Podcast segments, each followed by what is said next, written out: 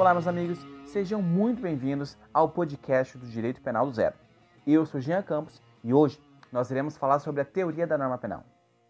É, para tanto, eu dividi em oito subtópicos, mas na aula de hoje nós falaremos apenas de dois. O primeiro é sobre a fonte do direito penal. É, em termos jurídicos, a noção de fonte ela vai dizer respeito ao lugar de onde ela provém uma norma jurídica. Tá? Vale lembrar que uma fonte material, a fonte material do direito penal, ela é sempre a União que tem a competência de legislar. E onde é que está isso? Lá na Constituição Federal, artigo 22, você vai encontrar assim: compete privativamente à União legislar sobre, aí inciso 1 direito civil, comercial, penal, processual, eleitoral. Então, você tem uma norma, quem que pode criar essa norma? Somente a União, porque ela tem uma competência de legislar.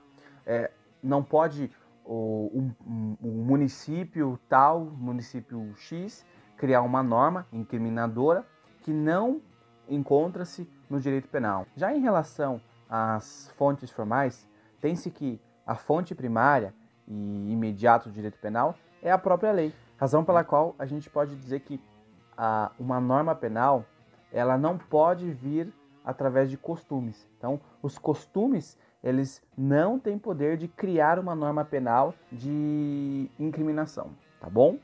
E o nosso segundo tópico é sobre espécies de normas penais. Segundo a classificação doutrinária, as normas penais elas podem ser classificadas em duas normas incriminadoras e as normas não incriminadoras. A norma incriminadora, elas são aquelas que elas vão descrever uma conduta, né, vão descrever uma infração e, e ao mesmo tempo elas já vão culminar uma sanção.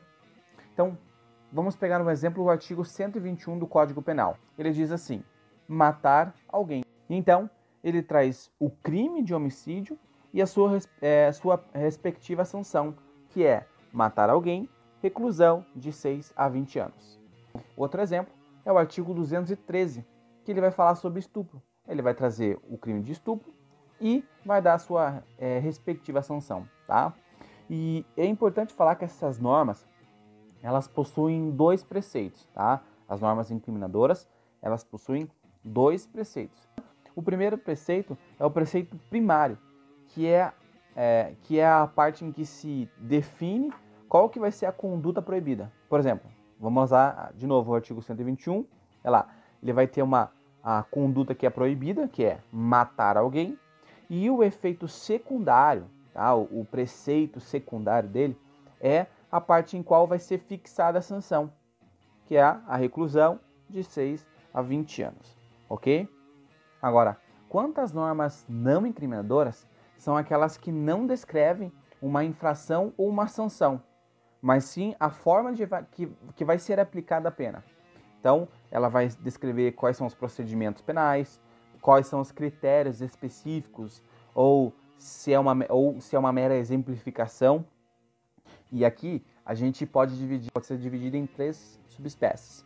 A primeira são as normas permissivas. Então, dentro das normas não incriminadoras, nós temos as normas permissivas. Essas normas permissivas são, aquelas, ah, são aquelas que prevêem uma causa de excludente é, do crime. Se você me acompanhou na primeira aula, você viu que eu falei sobre as causas excludentes de ilicitude, que você pode encontrar lá no artigo 23 do Código Penal. Então ela vai dizer que agir em legítima defesa, estrito cumprimento de dever legal, tá? exercício regular do direito. Então são causas de excludente de ilicitude você pode ver que ela não vai trazer uma sanção. Por isso que são as normas permissivas, são aquelas que você deve ou não deve fazer, que estão dentro das normas não incriminadoras, tá? Agora, a segunda norma que está dentro da norma não incriminadora são as normas exemplificativas. E o que, que elas dizem, como o próprio nome já diz, são aquelas que conceituam ou elas vão explicar o significado de algo. Por exemplo, o artigo 327, ele vai nos dizer quem que é funcionário público. Então ele diz assim: considera-se funcionário público para os efeitos penais quem, embora transitoriamente ou sem remuneração, exerça cargo, emprego ou função pública. Então, ele vai trazer para você o que, que é um funcionário público. E o terceiro, a terceira norma são as normas complementares, tá? As normas complementares também estão inseridas dentro da norma não incriminadora, que são as normas que complementam. Ela tem a função de complementar uma outra norma. Por exemplo, o artigo 59 do Código Penal, é, que fala sobre as circunstâncias judiciais, tá? ele vai complementar o artigo 68 do Código Penal. Se você não sabe é, qual que é esse artigo 59, do que se trata, é, acho bom você dar uma olhada. Mas eu prometo para você que eu falarei é, numa outra aula sobre o artigo 59, sobre a dosimetria da pena, e espero que você esteja lá me acompanhando, tá bom? E aí também, dentro dessa perspectiva, nós podemos falar em normas penais em branco e tipos penais em brancos. Então, são exemplos de normas incriminadoras que elas têm um preceito primário e imperfeito. Por exemplo, os tipos penais em brancos. O que é um tipo penal em branco? Um tipo penal em branco é aquele que o legislador ele vai descrever né, parte da ação proibida, só que deve uh, o juiz é, complementar essa norma. Tá? Então, mas como assim o legislador ele coloca uma norma, mas o juiz que vai ter que complementar? É o caso do artigo é, 233 do Código Penal, que ele fala que praticar ato obsceno em lugar público ou aberto ou exposto ao público. Agora eu te pergunto, o que, que é o ato obsceno? O que, que você considera como sendo um ato obsceno? Então, é, é muito relativo o que, que é um ato obsceno. Talvez, para um juiz, uma pessoa que ande é, sem camiseta é um ato obsceno, é considerado como um ato obsceno.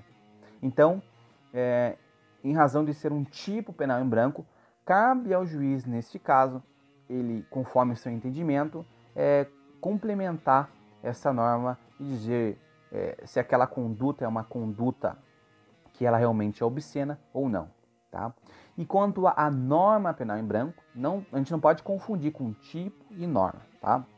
Quanto à norma penal em branca, é aquela que é, descreve-se uma conduta que é punível e ela se mostra incompleta ou lacunosa. Tá? Ela vai precisar de um outro dispositivo para que seja integrado a ela, né? um dispositivo que seja complementado a ela. Já hoje eu utilizei o exemplo para você do artigo 312. E o 312 ele diz, é, ele diz assim: o crime de peculato, ele vai tipificar o crime de peculato e diz assim: é apropriar-se o funcionário público de dinheiro, valor ou qualquer outro bem. Então, assim, e continua. E aí eu pergunto para você: funcionário público, o que é funcionário público?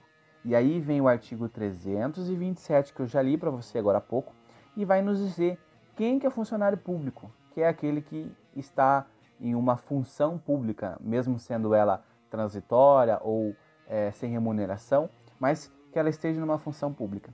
Então, isso que é uma norma penal em branco, é aquela que vai, é, é, vai se juntar a outra, né? vai, ela vai precisar de uma, de uma outra que vai complementar ela para que ela tenha sua eficácia, tá bom?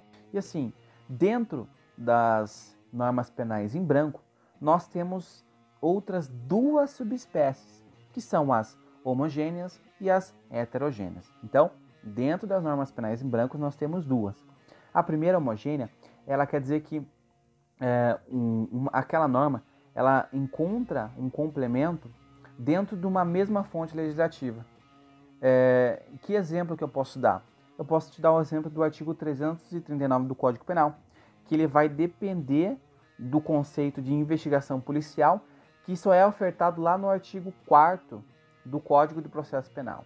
Então, mas o que quer dizer o, o mesmo legislador? É a mesma legislação. Então, é, a, o Código Penal ele traz uma norma, mas essa norma só pode, só será complementada com uma outra norma que é da mesma fonte legislativa, que foi criado pelo mesmo legislativo, pelo mesmo processo legislativo e vai ser encontrado lá no Código de Processo Penal, tá bom? Já as heterogêneas, elas são aquelas que têm um complemento oriundo de uma fonte diferente daquela que editou. tá? lá na, na, na, primeira que eu falei para você, que são as, a, as normas homogêneas, ela vai ser do mesmo legislador. Já nas heterogêneas, elas, elas são de legislador diferente. Por exemplo, se você for na lei de drogas, você vai pegar o artigo 33, que ele vai falar sobre importar, exportar, remeter, preparar, produzir, fabricar. Vai estar todos os verbos e ele vai falar fornecer drogas, ainda que gratuitamente. Aí você me pergunta, o que, que é droga? Para que fins? O que é a droga? O que, que, que substância que é a droga? O Código Penal não fala o que seria essa droga, ele fala droga. E aí o que, que ele precisa? Ele precisa de uma outro complemento, uma outra complementação dizendo o que é a droga.